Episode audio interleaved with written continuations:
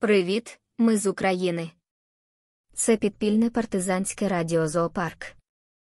Орда шантажує Захід своєю зброєю, яка в неї вибуває, усихає і утрушується, як в старому совєтському гастрономі, де все крали, навіть коли красти вже було нічого.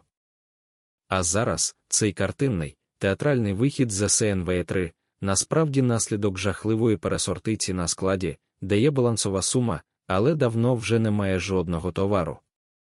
До цього виходу став у пригоді COVID-19, який дозволяв не проводити інспекції ядерних арсеналів, але тепер такий хід вже не спрацює, тому, окрім виходу подихати повітрям чи в кімнату для хлопчиків, нічого не залишилося. Думка фахівців, звісно, окрім головного фахівця, який після чергового стакану погрожує підірвати всі ядерні бомби, які в нього є, що ядерний арсенал Росії скорочується просто у природний спосіб. Уявіть, що ці інспекції арсеналів не проводилися з 2020 року, бо це вигідно росіянам. Тепер, щоб іще затягнути викриття та нестачу, різницю між заявленим арсеналом і фактичним станом, Орда починає вигадувати купу причин договір не починати, тримаючи його в напівмертвому стані, пацієнт скоріше мертвий, ніж живий. Серед таких причин вимога враховувати в такому договорі арсенали союзників США, бо вони є у Франції та Великої Британії, а враховується лише арсенал США. Якось нерівноправно виходить, а насправді росіянські хитрощі. При тому, що ініціаторами першого договору обмеження озброєнь були саме США та СРСР, а їхні ядерні арсенали були співставні і жодним чином з ними не могли конкурувати ані французи, ані британці, ані навіть китайці. Краса моменту в тому, що навіть зараз, коли готується цей репортаж, ядерний запас орди та засобів його доставки неупинно скорочується і скорочується, як пісок в пісочному годиннику.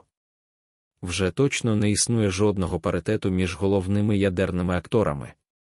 І всі ці величні стратегічні бомбардувальники та субмарини стають непридатними, зламаними, віджившими віку, не пливуть і не літають, залишаючись лише у звітах обміну інформацією. І жодного варіанту зміни цього положення не існує просто тому, що в Орди не існує промислових можливостей для підтримання паритету, вже не кажучи про нарощування озброєнь. Попри те, що якісь фахівці, наприклад, ті, що збігли з південмашу, повівшися на російські заробітки на фоні українського безгрошів'я і небажання країни вкладатися в такі перспективні розробки, обслуговують ракети, боєголовки, електроніку, все одно весь цей старий мотлох може нікуди не полетіти. І скоріш за все нікуди не полетить. Не забувайте ставити уподобайки, відправляти посилання і ділитися думками про нас із друзями та знайомими.